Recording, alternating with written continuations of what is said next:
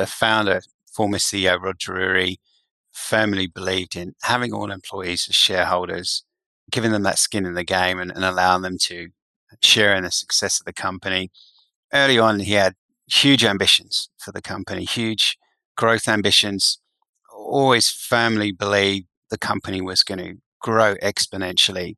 And certainly after launching, doing the IPO and then shifting to the ASX, that was just really validated.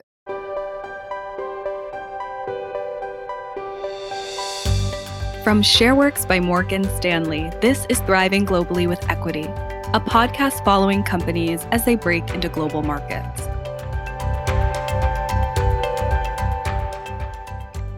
I'm Mercy Lee Bell, and on today's episode, we're talking to Ryan Ghisi, General Manager of Global People Programs at Xero. Ryan joined Xero in 2016, nearly a decade after its 2007 IPO. By then, it was already a global company with offices on four continents. And over the last four years, it's continued to grow as Xero has acquired new customers, entered new markets, and doubled its headcount to more than 3,000. That success hasn't compromised one of the company's fundamental philosophies that every employee should be a shareholder. But Xero wasn't always the poster child for the Kiwi tech space it is today. Back in 2006, it was just a vague idea in the mind of New Zealand tech entrepreneur Rod Drury. Drury was a serial founder. By the time the idea for Xero popped into his head, he had already run half a dozen successful businesses. After selling the last of those companies, he began thinking about the technology that underpinned the accounting profession, specifically how dated it was. At the time, the market was dominated by legacy providers who sold old school on premise software. To Drury, that seemed like a missed opportunity. They were ignoring the cloud computing revolution that was going on all around them.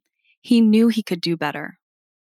With money from his previous company's exit, Drury hired a team and rented a small apartment in downtown Wellington to act as his makeshift headquarters. Xero's first few months were chaotic. At one time, Drury had 14 people working from his tiny studio apartment. But behind the chaos, he was making good progress.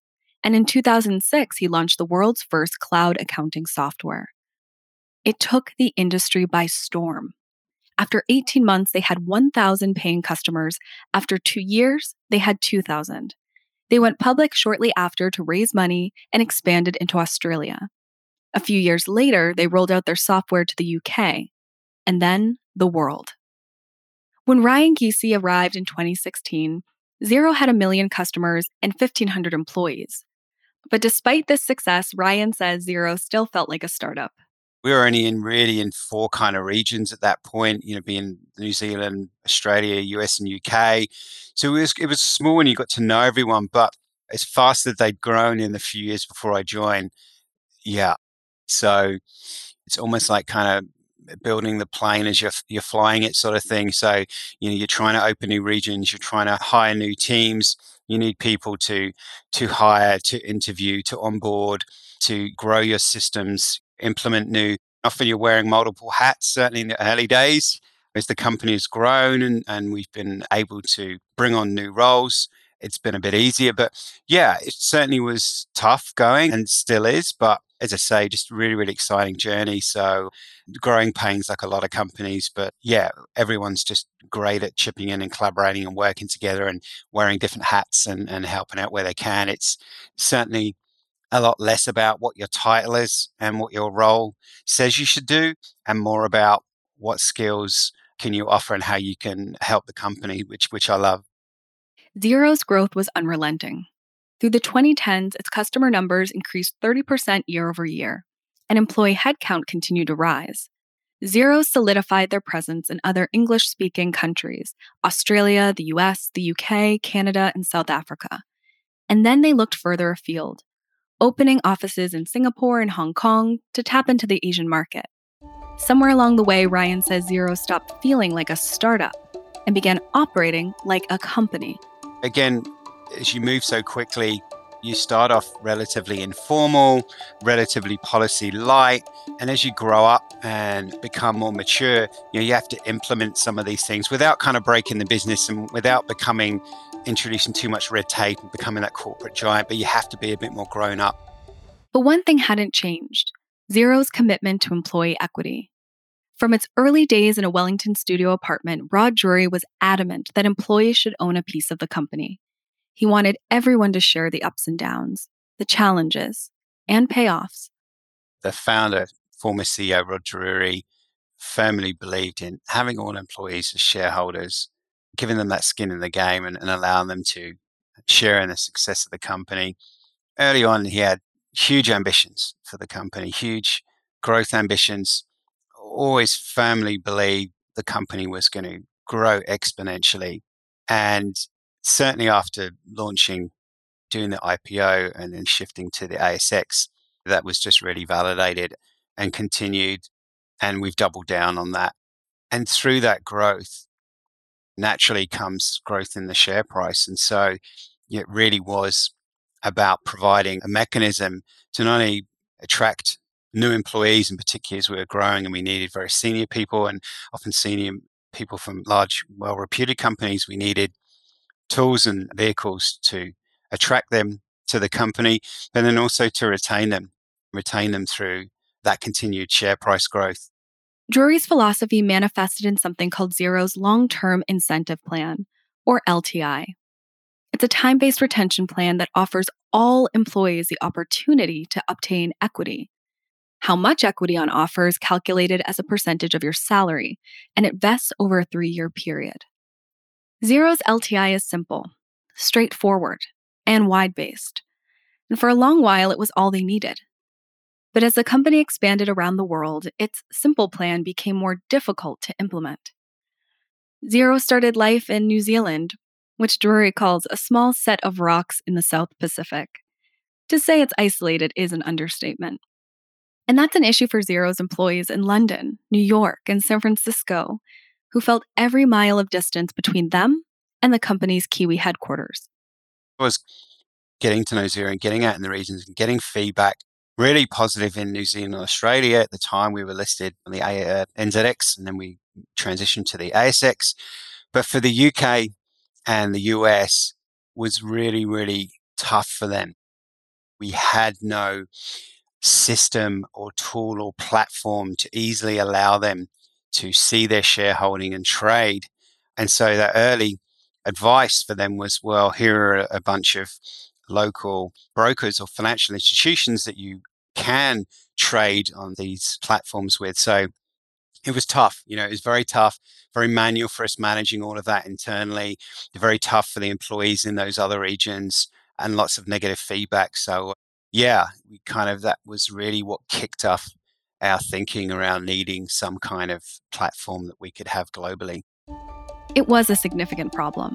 Xero needed offices in all its target markets, and that meant a global workforce. And while it could list shares on multiple stock exchanges, the process is complicated and messy. To solve the challenge, Xero turned to technology, introducing ShareWorks as its global equity platform. Which has just made that whole process and administration, both internally for our finance, tax, and legal teams, but more importantly for our employees, just made it such a simple process. Automating the grant letters and acceptance, having a platform where they can go online and see their shareholding, easily see what they have, when it's due to vest, what can be traded, ability to trade, transfer the funds into their bank account, just all of those great things that we only dreamed of three or four years ago. So it's been a big game changer for us, I guess. But new technology was just the start.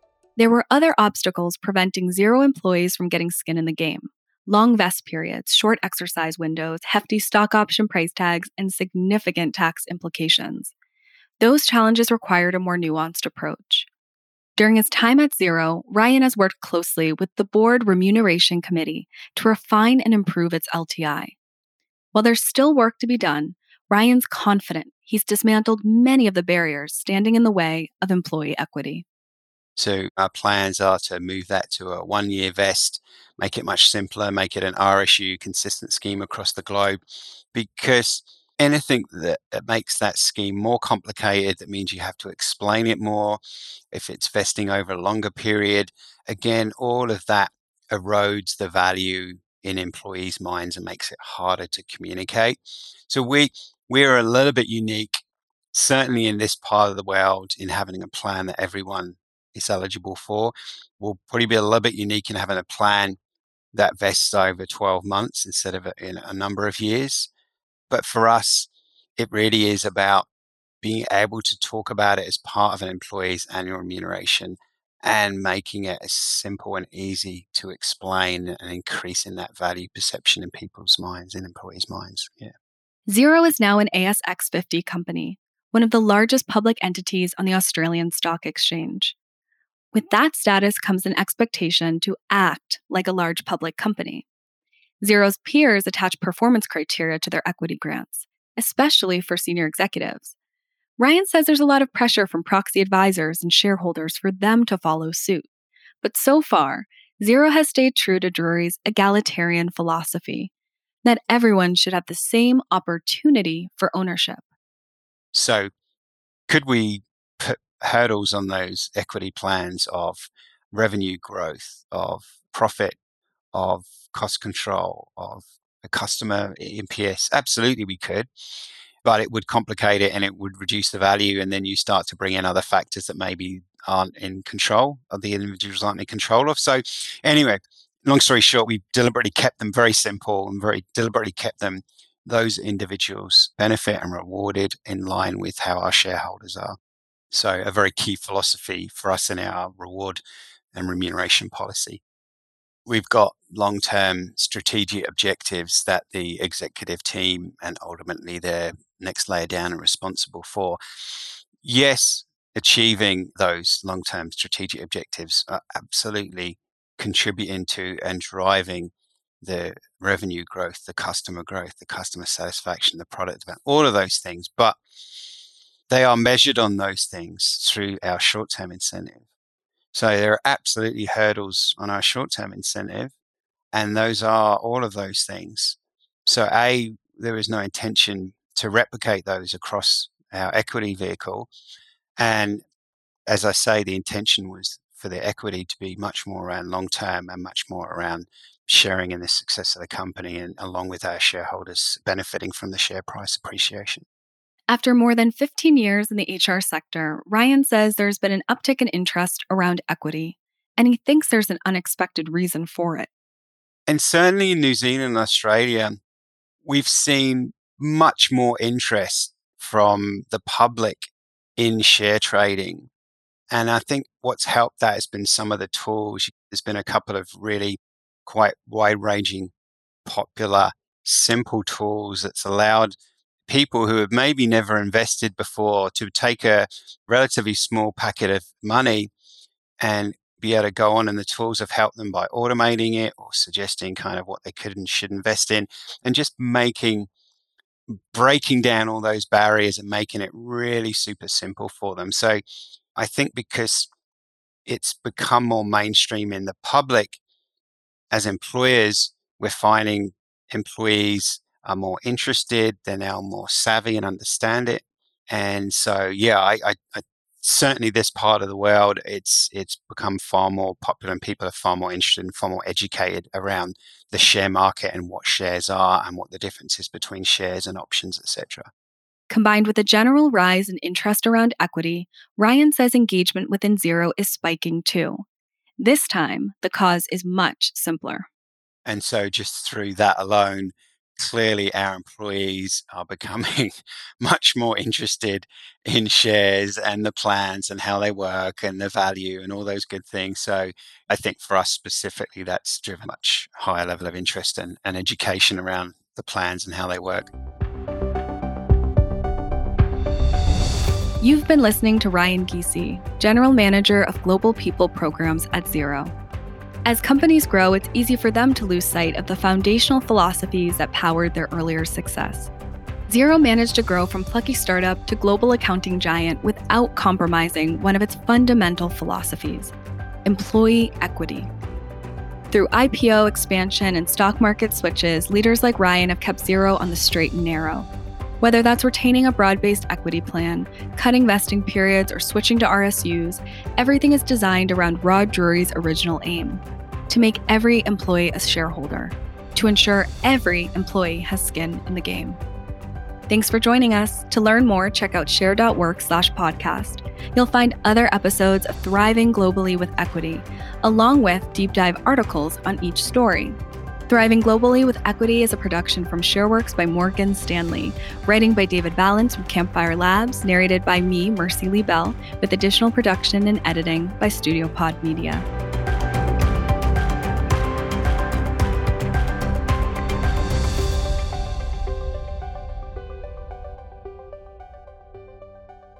Equity securities may fluctuate in response to news on companies, industries, market conditions, and general economic environment. Companies paying dividends can reduce or stop payouts at any time. Options may not be appropriate for all investors. Before engaging in the purchase or sale of options, clients should understand the nature and extent of their rights and obligations and be aware of the risks involved including, without limitation, the risks pertaining to the business and financial condition of the issuer of the underlying security or instrument. Options investing, like other forms of investing, involves tax considerations, transaction costs, and margin requirements that can significantly affect clients' potential profits and losses. The transaction costs of options investing consist primarily of commissions, which are imposed in opening, closing, exercise, and assignment transactions, but may also include margin and interest costs in particular transactions. Transaction costs are especially significant in option strategies calling for multiple purchases and sales of options, such as multiple leg strategies, including spreads, straddles, and collars. Prior to opening an options account, you should receive and review the Characteristics and Risks of Standardized Options, or ODD, booklet, published by the Options Clearing Corporation. Clients may not enter into options transactions until they have received, read, and understood the ODD disclosure document.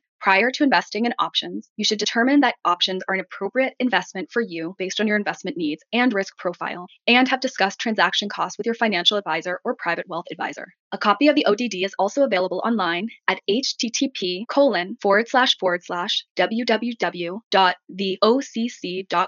forward slash about forward slash publications forward slash publication hyphen listing dot JSP supporting documentation for any claims, including any claims made on behalf of options programs or the options expertise of salespersons, comparisons, recommendations, statistics, or other technical data will be supplied upon request. Morgan Stanley Smith Barney LLC is registered as both broker dealer and as an investment advisor under federal and state security laws and provides services in both capacities. Morgan Stanley Smith Barney LLC is a member SIPC. This presentation is provided for informational purposes only and is not intended as an offer or solicitation with respect to the purchase or sale of any security. This information is being presented without consideration of the investment objectives, risk tolerance, or financial circumstances of any specific investor. The securities discussed in this presentation may not be appropriate for all investors. The opinions expressed herein by the speaker are his or her own and may differ from the opinions expressed by Morgan Stanley Smith Barney LLC and are not intended to be a forecast of future events, a guarantee of future results, or investment advice, and are subject to change based on market and other conditions.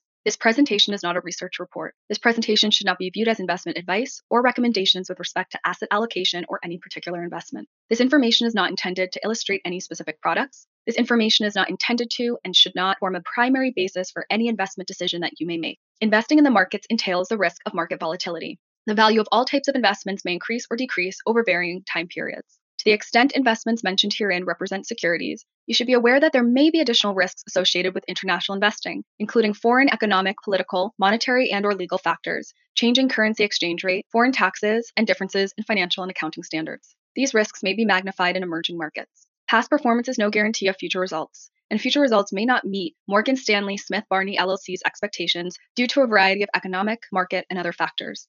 Further, any projections of potential risk or return discussed in this presentation are illustrative and should not be taken as limitations of the maximum possible loss or gain. Morgan Stanley Smith Barney LLC, its affiliates, and its financial advisors and other employees are not in the business of providing tax or legal advice, and this presentation and any statements contained herein should not be construed as tax or legal advice. Shareworks by Morgan Stanley services are provided by Morgan Stanley Smith Barney LLC, member SIPC, and its affiliates, all wholly owned subsidiaries of Morgan Stanley. CRC number 3387270, January 2021.